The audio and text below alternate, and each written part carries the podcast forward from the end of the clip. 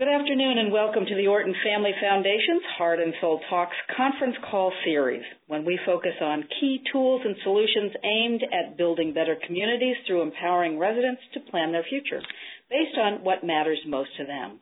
Community Heart and Soul is the Orton Family Foundation's signature community development and planning methodology.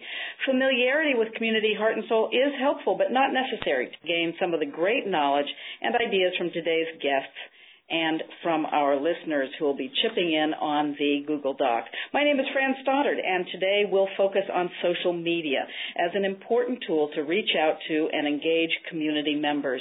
You'll hear how social media can work for you in your town with insight and practical tips from Leslie Wright, Communications Associate here at Orton and Julie Brown, Program Director at the Findlay Hancock County Community Foundation in Ohio.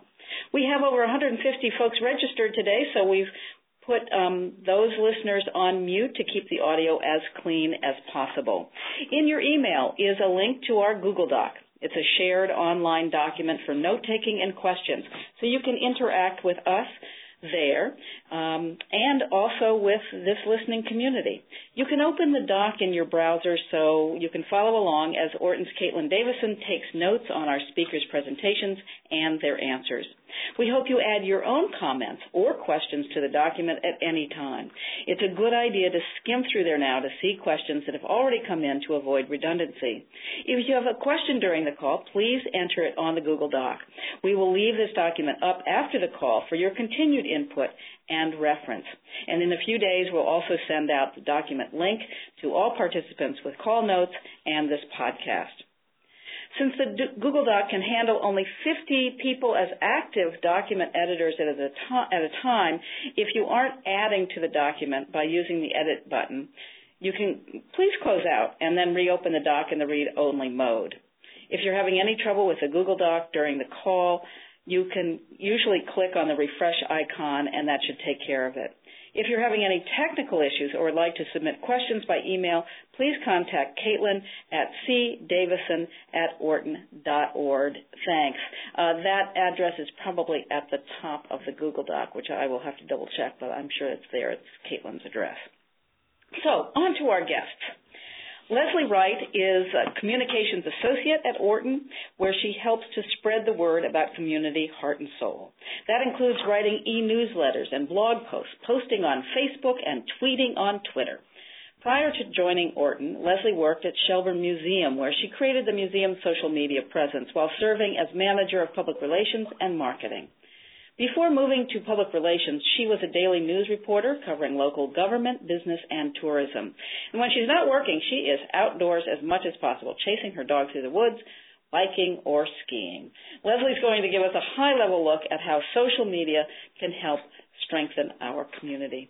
Go ahead, Leslie. Thanks for being here. Thank you, Fran. Hello, everyone, and thanks for joining our call today. Well, as Fran mentioned, I uh, came to social media first discovered it, well, 12 years ago now, and I was a reporter. I wasn't totally enamored with it, um, perhaps threatened by it even. How could someone in 140 words, uh, 140 characters, do something that I was doing daily in the newspaper better than I? And uh, as you know, the newspaper industry has been fairly upended uh, by social media and new media. And but I've come around to love social media. I think it's a fantastic way to tell stories, and I think it's really an essential tool for community engagement and uh, community heart and soul too. It's not the only tool you'd want to be using uh, to spread the word, but it's, it complements well all of your other efforts and dovetails with your whether you're doing email blasts, paid advertising, press releases, your website, it's it's just another tool in your toolkit uh, that works extraordinarily well to get the word out. And when I'm talking about social media, I think for this talk, purposes of this talk, we're really talking about the um, behemoth that begins with F, Facebook. Uh, and I think they just announced fourth quarter earnings today of now this is fourth quarter earnings of 1.5 billion dollars. Um, so they really are the common denominator in social media.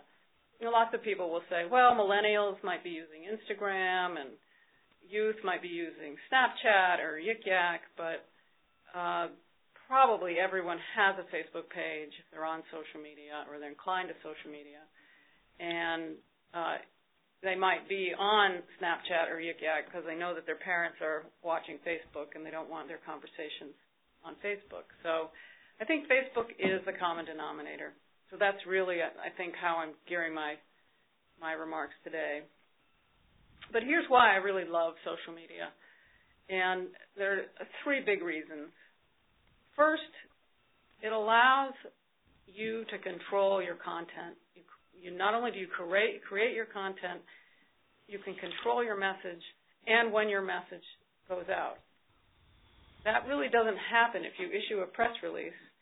You don't know if uh, receiving end, the paper or the website, is going to print all of it, some of it, none of it. You don't know when. You're not sure where it's going to appear, and or maybe a reporter's going to call you, and then you really don't know what part of the uh, press release or message they're going to get. So social media allows you to take the reins on that, and I think that's a great thing. The other great, second thing I really like Facebook for is events, letting people know about events. You can even create an event page inside Facebook, but also you you can let people know when your event is coming. You can remind them when it's coming. You can remind them again that it's coming. And on the day of the event, I've even um, gone to the event, taken a few photos, quickly got them up on Facebook, and said, "Hey, come on down to our event. It's happening. Lots of people are here. Look at these photos." And I know when I worked at the museum and we had events, that was really effective uh, because people would say they'd comment on the post and then I'd see them at the event. So that can be very effective. And finally, after your event, post the photos from your event and people can take a look at those and it's a perfect time to promote your next happening so people can say, oh, you know, I really wish I'd been there, but hey, look, I can catch this next one. So you not only create buzz about the event that you're doing now, but you're able to start building a following for your next happening. And in uh, community heart and soul, that's very important. That getting people out, reaching new audiences, uh, and getting them to come to your events is a very important piece of engagement. Finally, I think really the holy grail uh, of social media is its ability to build community. And that's what the, all the big brands in this country are on Facebook to build community. Whether it's Ford or McDonald's or Target, whoever it is, they're after trying to build community. Now, the beauty of communities is you've got community. You don't have to manufacture that or pay PR people a lot of money to, to make that. You do need to tap into that, however. And that, I think, is what social media is really great at doing. And that means reaching people kind of on an emotional level and uh, getting them to really care about their town or see something their town in a new way if we're talking about a town or a community. Um, and how do you do that? Well, with compelling images, with um, stories that get people to participate in a conversation. Um, I sent out an email before this talk to a couple of people in Heart and Soul towns, and I asked them, what worked for you uh, on Facebook? And uh, Delilah in Biddeford, Maine, said, well, we really had good luck with Throwback Thursdays, which today happens to be Throwback Thursday. It's a thing on Facebook, probably many of you are familiar with, and people will post uh, photos. Sometimes they're funny, sometimes they're historic, just from the past. And you, you put a hashtag on it, TBT for Throwback Thursday, and anyone following that hashtag will see your post. But that it usually evokes an emotional response about a place. And, and I think Laconia, New Hampshire, another community heart and soul town, used Throwback Thursday and had good luck with that too.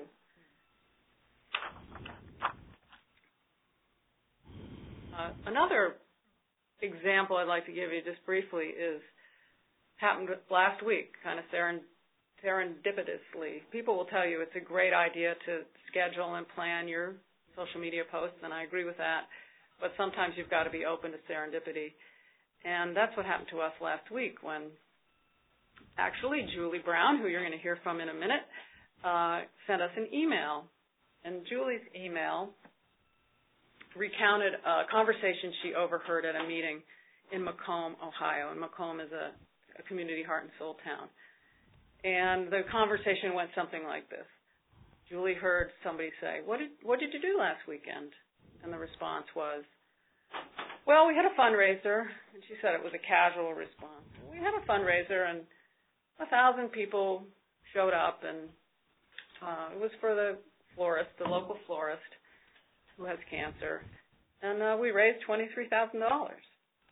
And Julie, who was recounting this to us, said tagged her little uh, quote with, "Isn't this small town America at its finest?" And I thought, oh, well, there that could be a Facebook post. I was kind of scrounging around that day for something to post, and Julie graciously allowed us to um, post her the content of her email. I found a photo of uh, a water tower in McComb that I happen to have, and put that up there to get a photo with it, just to get some photo. And and I really the post kind of broke a lot of rules for Facebook. It was a little bit long, a little a little bit of heavy on text. The photo wasn't super compelling. It didn't show people. It you know wasn't a cute kid, but that's what I had, so I put it up. Well, a day later, I happened to be doing some Facebook Insights. I didn't think anything of it, and I was looking in Facebook Insights, which are where you go to see how things are performing. It's your analytics for Facebook. And my eyeballs about fell out of my head when I saw that the reach of this post was, at that point, it was 6,000. Now, we only have 1,500 fans on the Orton um, Facebook page. So it was outperforming our fans by a lot, and it had been shared, and there was a whole conversation thread going. Uh, someone weighed in from McComb saying, "This is great. This is our town," and someone else weighed in and said, "That's my uncle," and someone weighed in. Uh, someone commented from Italy, "I don't know you, but good luck." And you know, so it really we had this great conversation going, and um, we ended up over 9,000 reach on this particular post and uh, something like 160 likes and just a ton of comments. So much to my surprise, this post performed really well, and I thought about it, and I thought, well, this is it. This is what you're after. This is we struck a nerve clearly. We this went this was an emotional appeal to something we can all identify with, unfortunately. Um, but it had a happy ending. It was a story with a happy ending. It, they raised the money for this person. It hit. It's right in our wheelhouse at Orton and Community Heart and Soul. It was about community. It was about small towns. It was about people coming together. And even though this post didn't mention Orton Family Foundation and it didn't mention Community Heart and Soul, uh, that was the whole point, not to sell.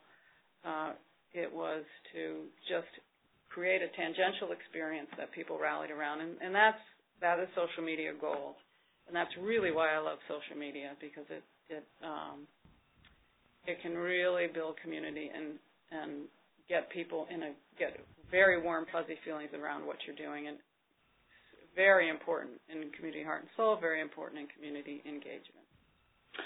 Terrific. Thank you so much, Leslie, for giving that us that kind of overview and and and the miraculous story of um, a Facebook post going viral um, just this week. Our next guest brings us her experience from the field, and she is from that very town. Julie Brown is the program director at the Findlay Hancock Community Foundation in Ohio. She founds her work on the framework of authenticity, integrity, respect, and diversity. Her proudest professional achievement is the partnership with the Orton Family Foundation to create heart and soul communities in her county, and we are so lucky that she took that on. Julie considers growing up in a small town one of her greatest blessings.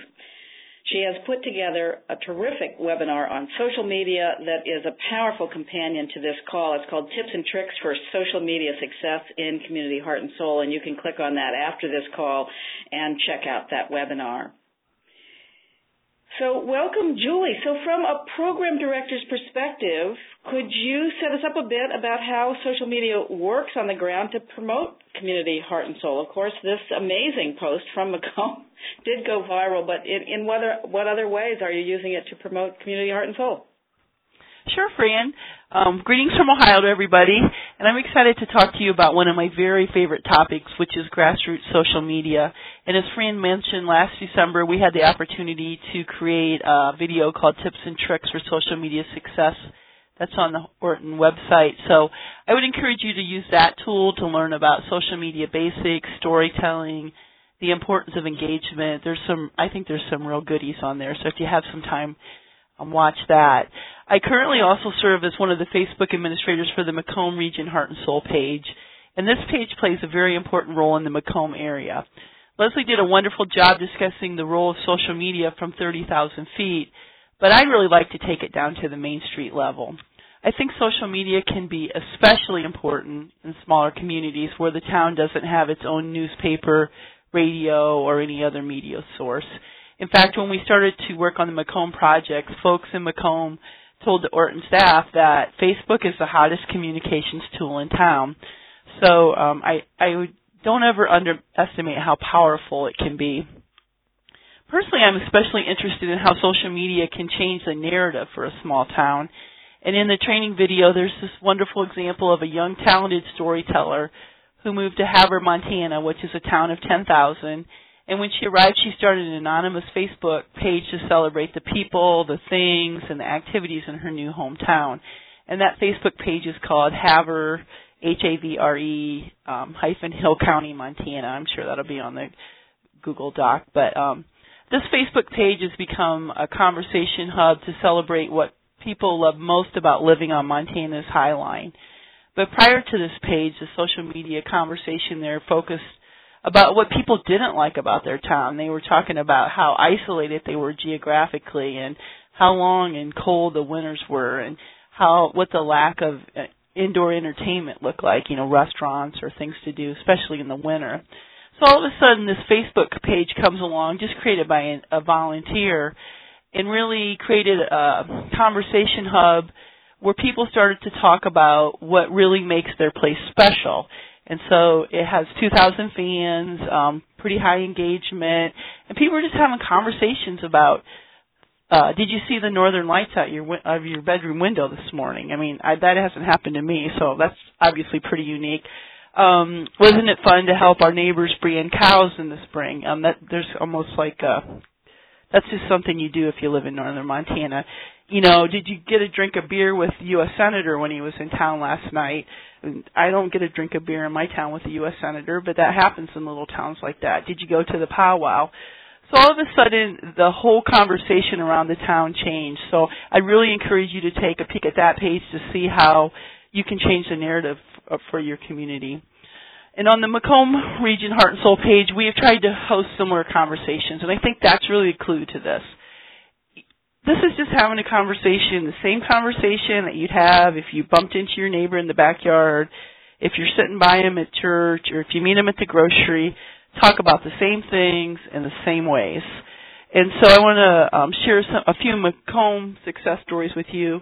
Um, as background, there, the US, per the U.S. Census, there's 4,600 people that live in the McComb region.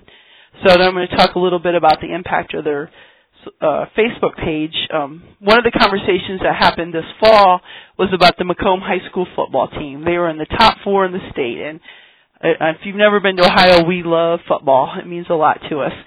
So they had some great conversations. They told it a lot of different ways, but I looked, just grabbed one of the posts, and 4,200 people had seen that post, and there are 4,600 people that live in that town.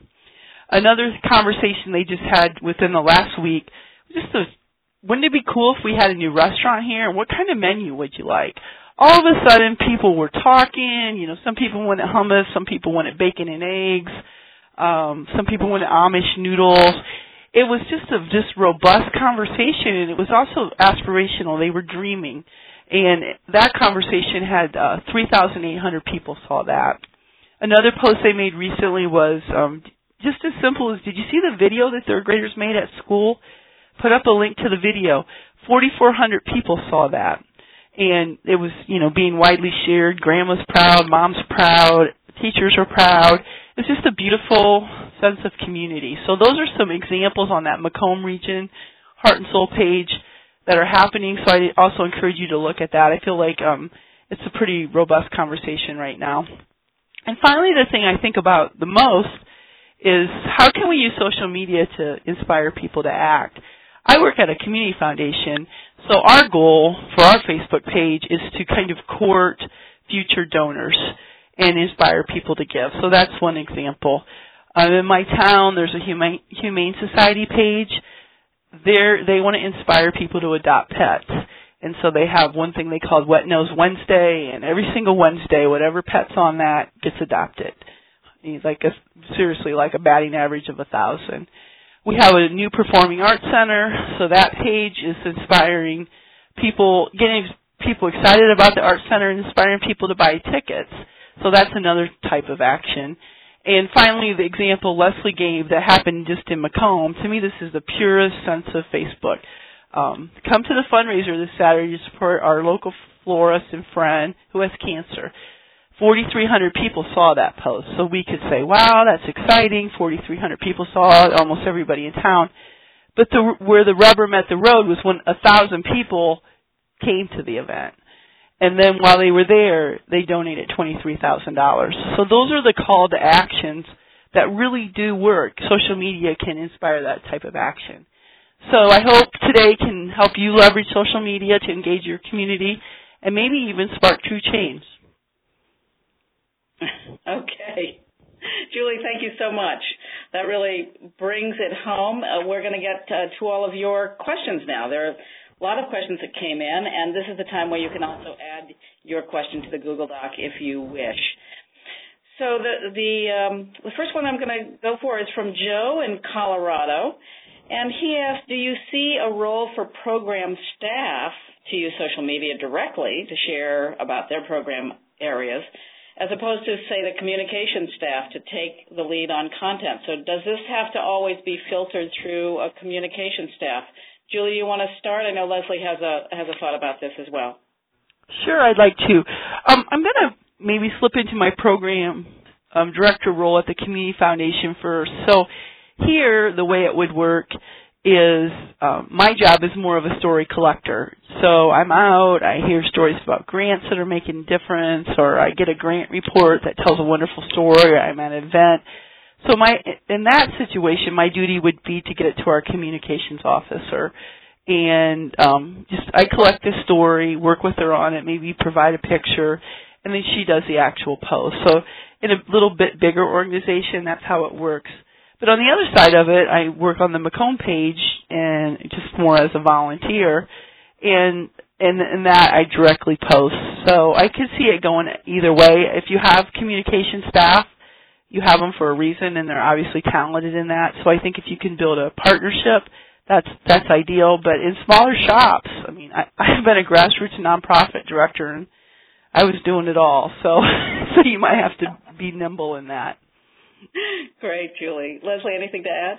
Yeah, I absolutely second that, what Julie says. I think uh, as a speaking of myself as a PR slash communications person, I sometimes have to fight my um, natural instinct to PR things up, and that's not what Facebook at its best is. It's real voices, genuine voices. And when I worked at uh, the museum, there were staff at the museum who were who were doing fascinating work and they were also very articulate and enjoyed uh, posting. So uh, we always filtered them and just made sure the timing was right and it wasn't conflicting with something else we were doing. But those other voices are really valuable, and people like to hear from the other people behind the scenes. So I, I say the more the merrier. Terrific. Um, so mo- moving on, uh, there's a question from New York about how to avoid dominance on social media by only a few, while others are wary of disagreeing in a public forum. And it, it seems like we might be talking about um, a couple of things here. Uh, one is, you know, if if there are just two voices on there, you're not really getting the conversation that you want. Maybe we'll address that first, and then uh, I, I think there's a second aspect if the conversation kind of gets ugly. Um, so, Leslie, do you just want to start off with that? You know, how do you just avoid dominance? How do you get um, a lot of people in the conversation? Well, hopefully your content is um, widely appealing and drawing a number of voices, and maybe you're even um, instigating, like uh, Julie mentioned earlier, what, what would you like to have on the menu in a new restaurant? By asking broader questions that will bring in uh, a broader audience is a good idea as opposed to narrowing it down to, hey, who wants a, a Chinese restaurant in town? Um, that could is a that as a general practice, trying to think in terms of netting the most people with what you're posting, I think can help that. Mm-hmm.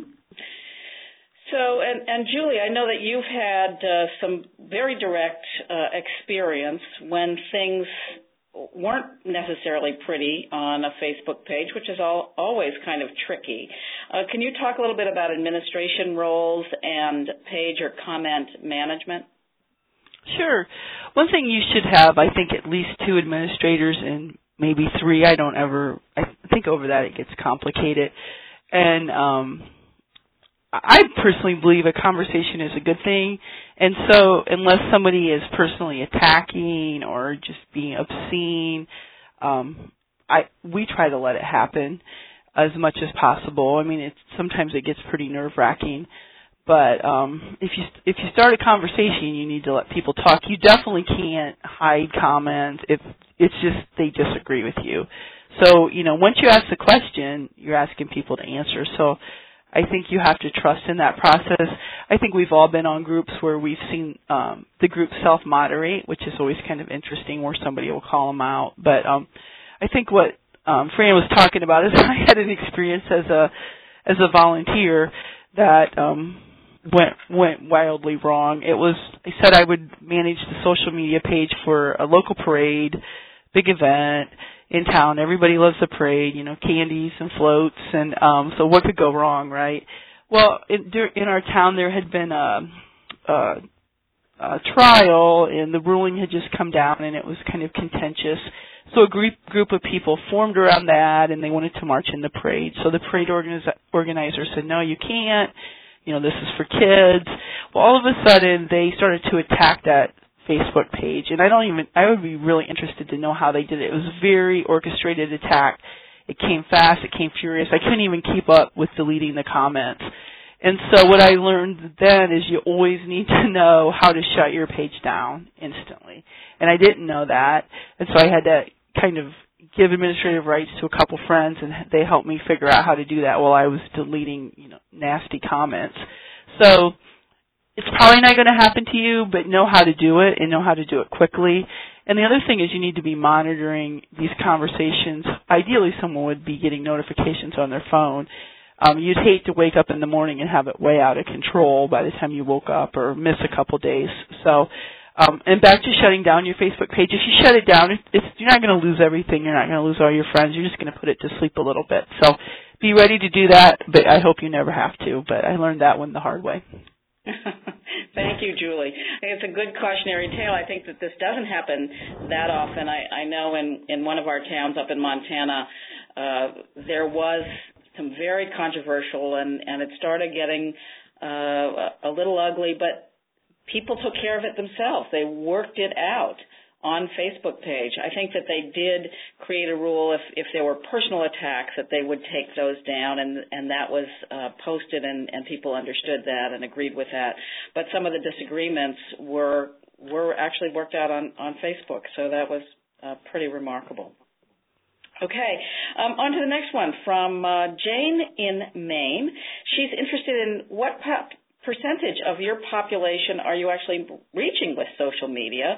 And maybe we'll say Facebook. I think Joe is also interested in in Twitter and uh, what's going on there. Maybe you can add to the Google Doc if what percentage of your population you think is you are reaching with social media. It sounds like Julie was reaching 100% in McComb, which is pretty remarkable. Um, so while um, maybe Julie can also respond to that. And Jane also asks as a follow-up, is boosting a Facebook post worth the cost? So um, what what kind of uh, percentages do you think you're reaching, Julie? It sounds like maybe 100% for some things. And and do you suggest po- boosting a Facebook post? Sure, I'd love to talk to this one. This is one of my favorite topics. Um, I on the Google Doc, I think Caitlin has shared the McComb page. I just took did a screenshot as we rehearsed this the other day, and at that point, there I told you there were 4,600 people who live in the in the region. The page in the last week, posts from that page had reached 4,307 people. And it's for the engagement, so that are people that either liked, comment, or shared a post. So they're actually having that conversation with you. 931 people had participated. So there were 931 people had either um, engaged with that page, and there were 605 fans. So the engagement level was 150%. And so, and I've seen um, stats like 10% engagement is often considered a benchmark for success. So this is a very engaging page. Um, we're asking specific questions about. Um, we're not asking big, broad questions. We're digging down and having conversations that like just like people have in their backyard. So I think this is a good example of it really working. And Julie, can you just um, for for those of us that that might not be very involved here, can you just explain the difference between fans, likes, and engagement? Okay, so fans fans are, are well fans are how many people like your page. Okay, so or for, so you'll see so McComb has 605 likes, but and but then another another way to use a word like is when I make a post and say, hey, um, did you see Joe on the news today? And then someone clicks like on that post. That that that's called a like. And engagement would be the the number of people engagement are people who have either liked, commented, sh- or shared your post. Terrific. Okay, thanks. Uh, moving moving on. Uh, Hill, Jill, sorry, Jill from Missouri has written in. What is recommended for gathering photos? She says that they have an annual contest and historically have added all the photos to their website, which is very labor intensive. Uh, since they are student art projects, caution is needed with names, etc. There are usually over a hundred finalists, and that may be mean posting 100 plus, 800 plus entries. And she says, yes, we also have a Facebook page. So what do you do if you have 800 photos? Is this is this the place to put them? Let's just have the the photo uh, discussion. Uh, Leslie, do you do you want to start here? Sure. And I have um, uh, been involved in photo contests a couple number of times, uh, and that is the question: is what do you do with all your entries, and how do you uh, display them? Um, I can say I, I've done this in a couple of ways. Uh, one time we partnered with the local newspaper, and the newspaper had the ability to, to post very large galleries inside of in the newspaper's pages, and we could link to that gallery, and that was really effective because um, it also meant you didn't have to go to our Facebook page to see it. Anyone who subscribed to the newspaper could see it as well. So that partnership worked out very well. Uh, uh the thought of putting, you know, even a hundred finalists into a gallery on Facebook is a little daunting, and really, that's not. I think Facebook not the highest and best use of Facebook.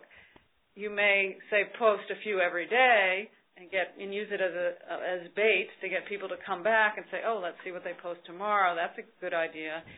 Um, you may post a few and then link out to say there's a, a platform called Flickr uh, Flickr is a place where you can store a lot of photos, and uh, and they're easily presented, and it, it, people could link out to Flickr to see more, and then they could dive in as deep as they wanted.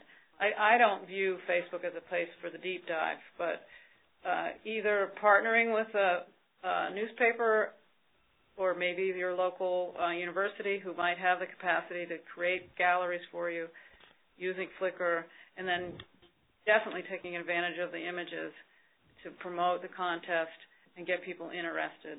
You know, some interesting, good ones that you like. Um, I can see that being very valuable. Terrific. And I and I see that Caitlin has also used another third-party platform called Woodbox or WooBox, which she has um, she has entered in there. So you might want to check that out as well.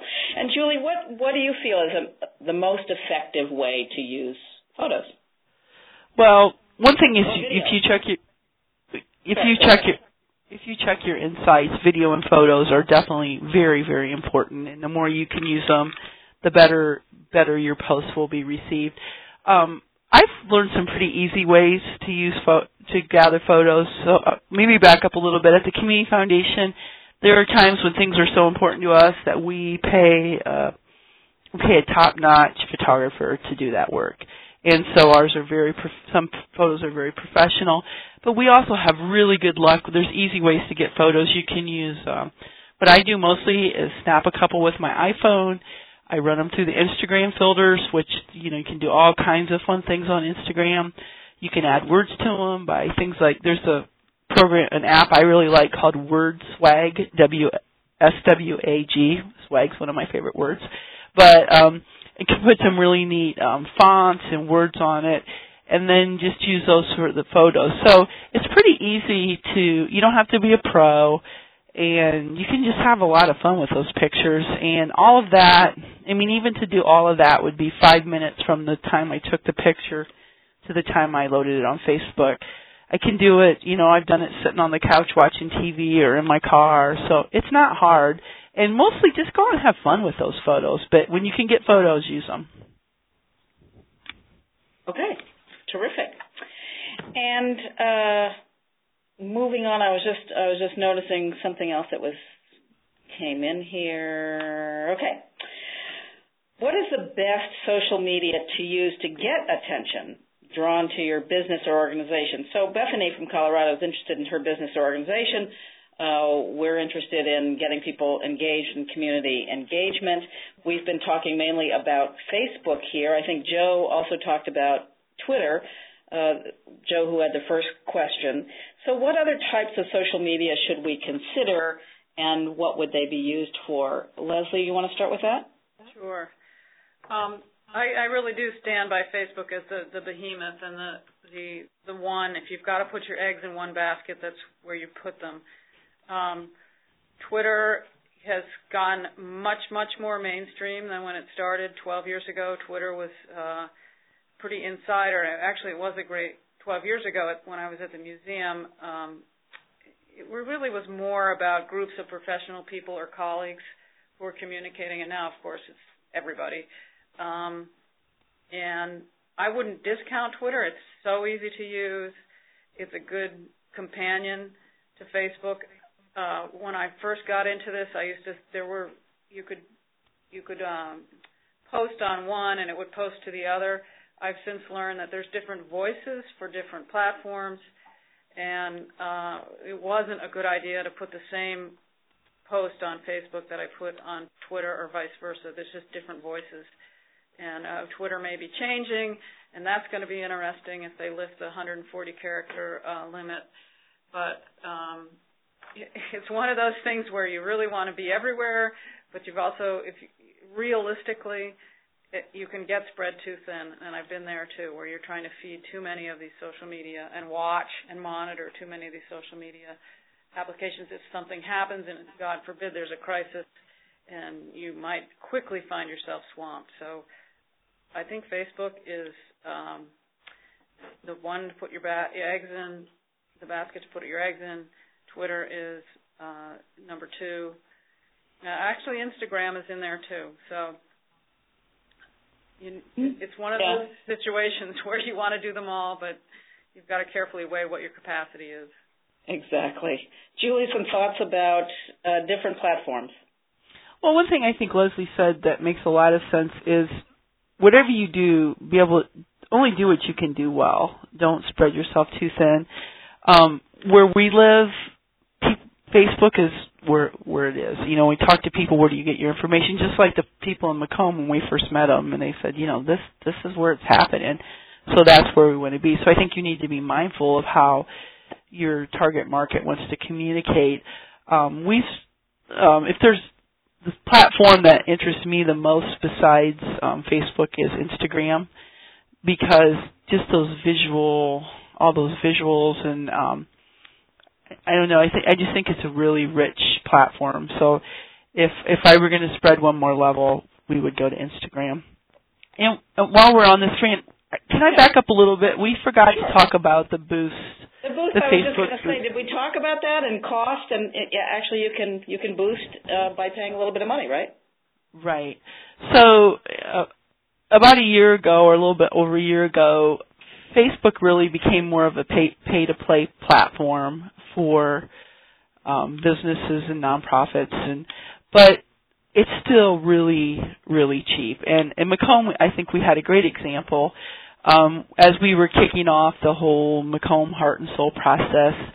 We bought an ad in the local newspaper, and it was a quarter page. And it, we still have a paper that shows up on our porch steps every morning. Everybody in the county, so all seventy thousand people in the county get that more or less. But um, that ad cost six hundred dollars and so one quarter of one page and you know i i tell you right now my paper's still laying in my driveway. So i was so you know who read it who didn't read it who's busy. Meanwhile for the very same time we uh paid for a lo- very large ad. This is actually the largest ad we've ever paid for for um, McComb but we paid twenty dollars. And over 6,000 more people that lived within 10 miles of McComb, the place we cared about, saw that ad. So um, you're not going to get to connect with all billion uh, followers of Facebook, but for one or two dollars, you can connect with the people you want. You can target it by their their jobs, their activities, their interests, where they live, their ages. It can be a very targeted ad for one or two dollars. So at the community foundation where I work, um, I think the monthly budget for Boost is about fifty dollars for the town of McComb, we would spend about twenty dollars a month. So that's a that's just an incredibly cheap investment in marketing, and it and it just it so targets your post. So um, we don't boost every post. We um, there's different schools of thought about this.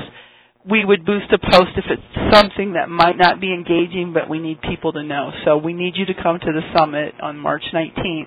We'll definitely boost that. The other posts we boost are we'll we'll watch them once we post them, and a lot, if once they start to take off, if they're really getting a lot of momentum, then we boost them then too. So it's something we watch, we play around with, and you're not wasting a lot of money. And I think I honestly think you have to do it, especially in this small town format. We're not trying to talk to the whole country. We're trying to talk to people within 10 miles of McComb, and we can do that.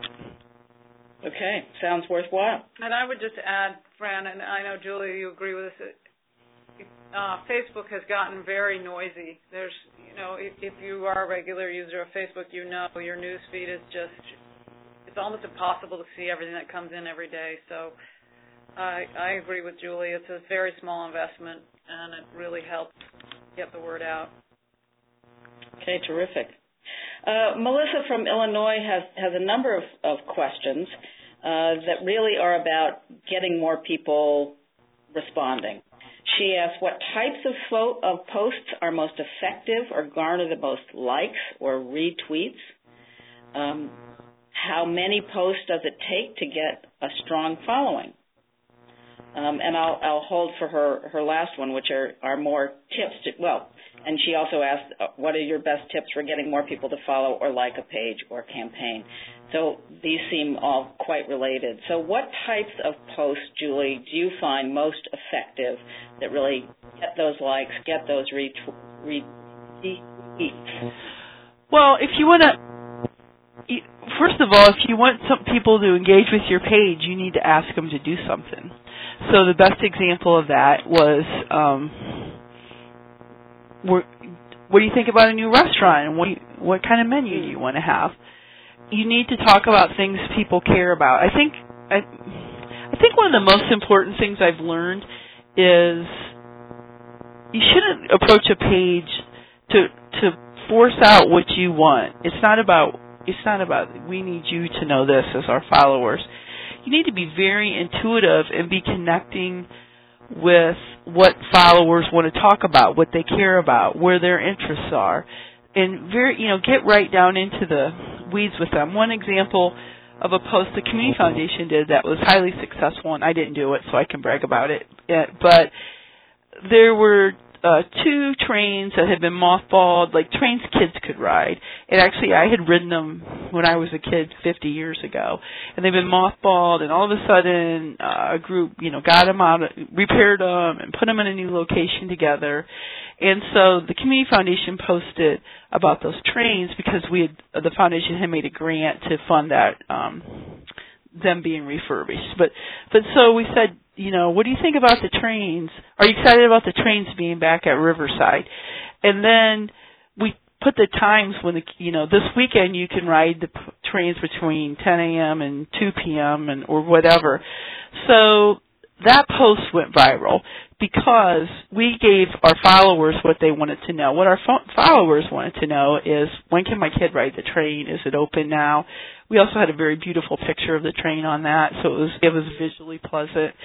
But then we kind of tagged on a little bit, you know, partially funded by a community foundation grant. So by giving our followers what they wanted and needed, then then we were able to tie our brand to that. But if we would have just made a post community foundation made a grant, no one would have cared. Two people would have liked it, probably like me and my mom or something. So, so I think it, you know, you have to think about what do people want to talk about. It's you can't force it, especially in community.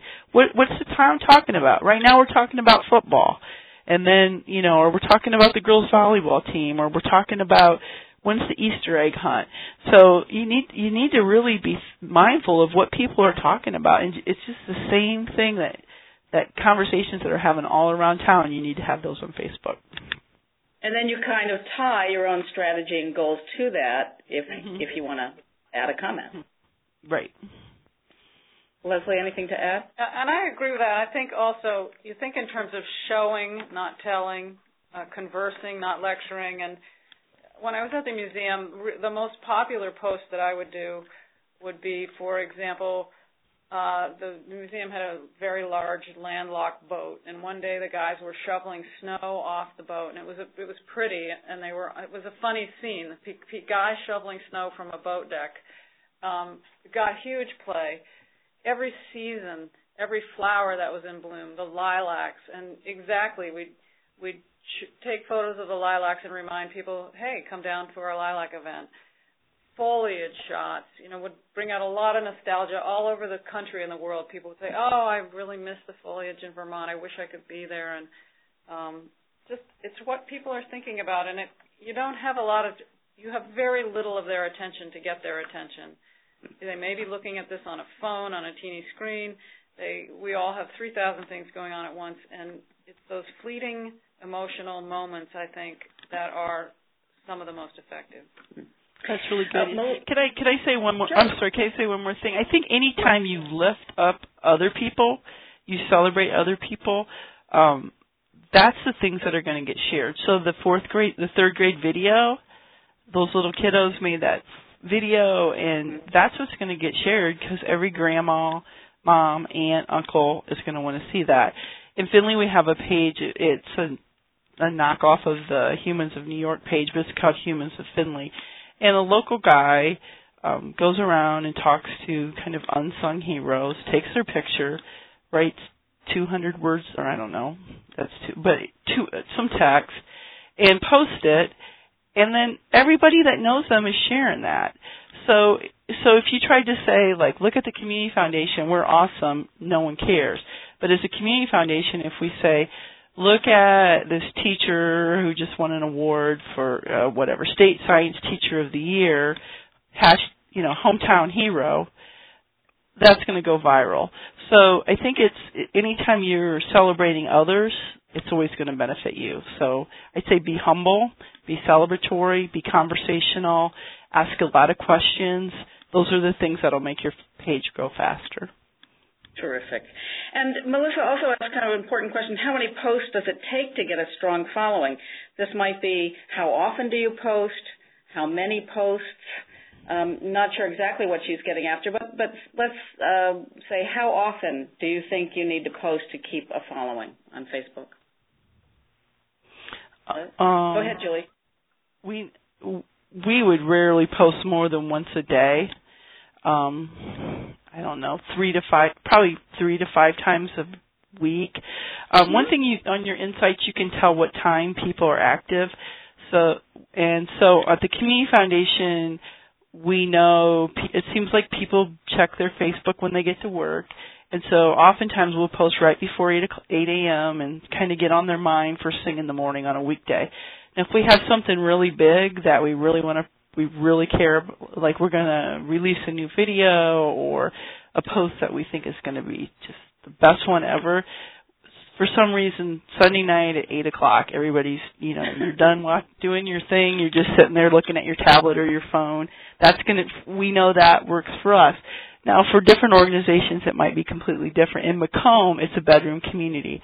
So if I post something in the day, it's going to get almost no traction to 5 p.m., 5:30 when everyone gets home from work. And I think that's interesting. So I think you play around with it, you watch it, you have insights that can help you kind of try to guess what might work best. But to me, that's the fun of it. This is like a big adventure. I just it's like a social experiment. I love it. Great. Anything to add to that, Leslie? No, I agree. I think you I think you can overpost too. I think you you it's content, content, content. Have you got good content? If you're trying to manufacture stuff to meet artificial deadlines, it's going to it could appear that way. I've seen a lot of company websites where it's very clear to me that they're canned posts and, and they just they aren't effective because they're they're not real. So keep it real, I guess. Mm, okay, thanks. The the next two questions are potentially similar. Um, Sharon from Oregon asks, would the speakers address specifically using social media for advocacy efforts? And I think, Julie, in, in a way, you answered this when you say, you know, give them what they want um, and a little bit of, of what you need. Um, and somebody else is asking, how can social media help with the Flint water opportunity? So uh, that's perhaps we'll get to that as, as, a crisis. But those are two questions that come out. Can can you use this for advocacy efforts, Julie? Oh, I think you can. I, um, unfortunately, personally, I haven't had really very much ex- experience about that. And when I when Flint comes to mind, I'm going to tell you my um, political leanings here when I say this, but um, I follow Michael Moore, the filmmaker, and he's had a really strong voice in the Flint um, situation. And so he's using his voice to advocate, you know, to talk about how shameful it is what's happened and with how the governor has respect, responded to that and um town town hall. So I mean, there's obviously organizations out there that are you know, great at using um social media for advocacy personally, I haven't used that. I haven't really had that opportunity though. Okay. Um, I, I, know that some people use Facebook um, for crisis, um, community crisis. Have either one of you um, had experience with that when something is happening in the moment? Uh, to really use Facebook as a as a place for conversation, um, understanding better, finding out what's going on. I I personally have not. I'll have to defer to Leslie on that one. Yeah, I think um, as far as using social media for advocacy, yes. I mean, it's. I think what you're when you're when you are doing advocacy, you're trying to com- create community around your issue. It's not really any different than um, creating community around a brand. Say you, you want people to identify with what you're doing and be emotionally attached to what you're doing and come on board. So uh, in a way, I, while I have not done specific advocacy for a cause, I've certainly done advocacy for nonprofits in that you know a museum or Orton Family Foundation. So and that's good storytelling. It's it's co- putting out connections and finding those obvious connections that line up well with what you believe in, and reaching networks of people beyond. So uh, in a way, it's it's just good social media. It, it sounds like both of you really um, do advise to making Facebook completely public, the, the page public, so anyone can comment on it.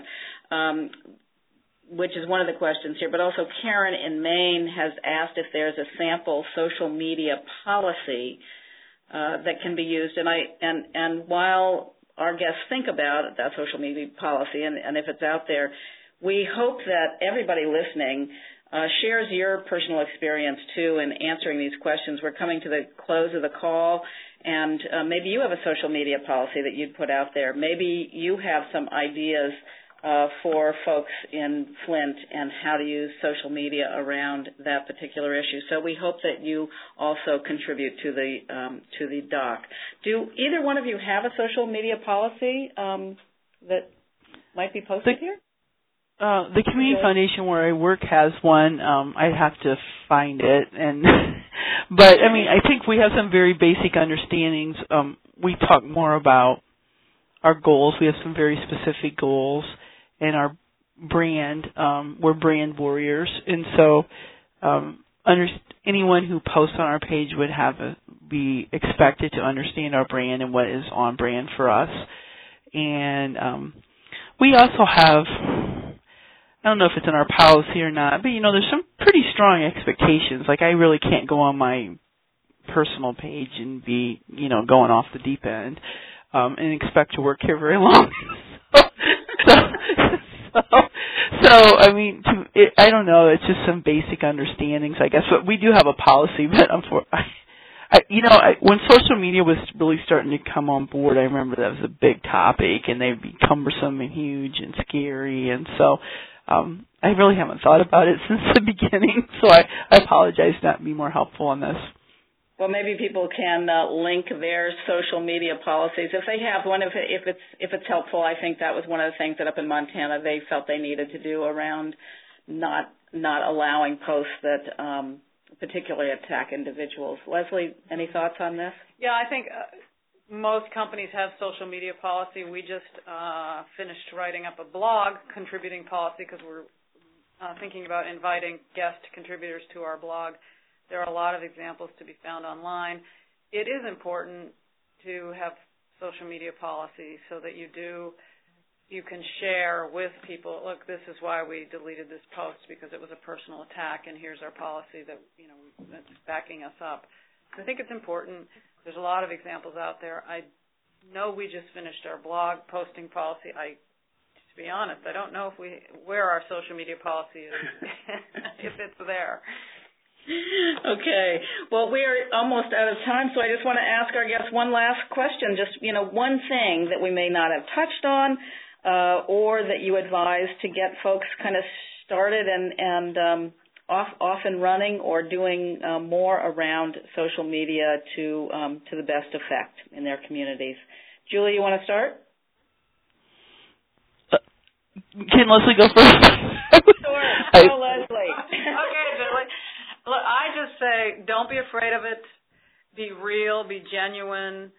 Uh, pretend that you're talking to your friends.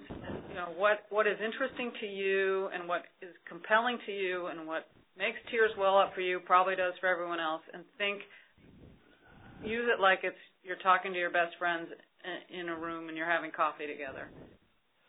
Terrific. And and I would I would just add have fun. Um, don't be afraid to. We've kind of told you some rules, but don't be afraid to break them, and they may work differently. Um, one page that um, we talked about on the on the webinar or on the video is called Findlay F I N D L A Y Hope House. A page. It's a homeless um, shelter.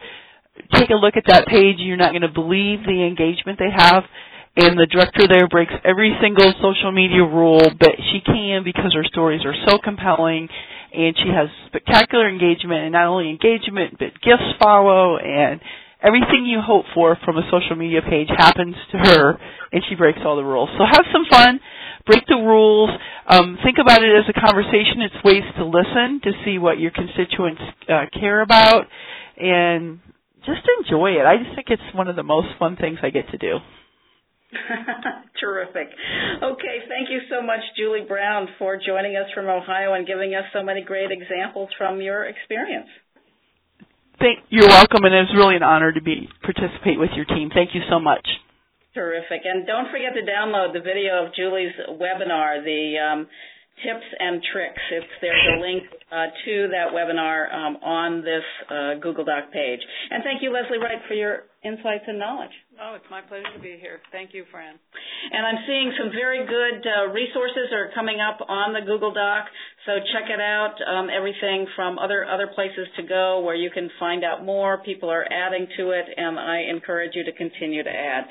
Uh, Caitlin has also put up a link to a very brief survey at the top of the Google Doc in the announcement section. We hope you take a moment to complete that survey and tell us about your experience on today's call.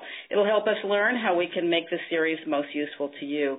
A podcast of this call and the Google Doc notes will be emailed around and posted online. We hope you join us for our next Orton Family Foundation event in February. We look at tapping into the energy of youth, and that will explore how to get young people of all ages engaged in your community and what a win-win effort that is. We want to thank you all for participating, and we hope you walk away psyched to beef up your social media use to engage your community. For all of us at the Orton Family Foundation, I'm Fran Stoddard. Hope to see you next time. Bye bye.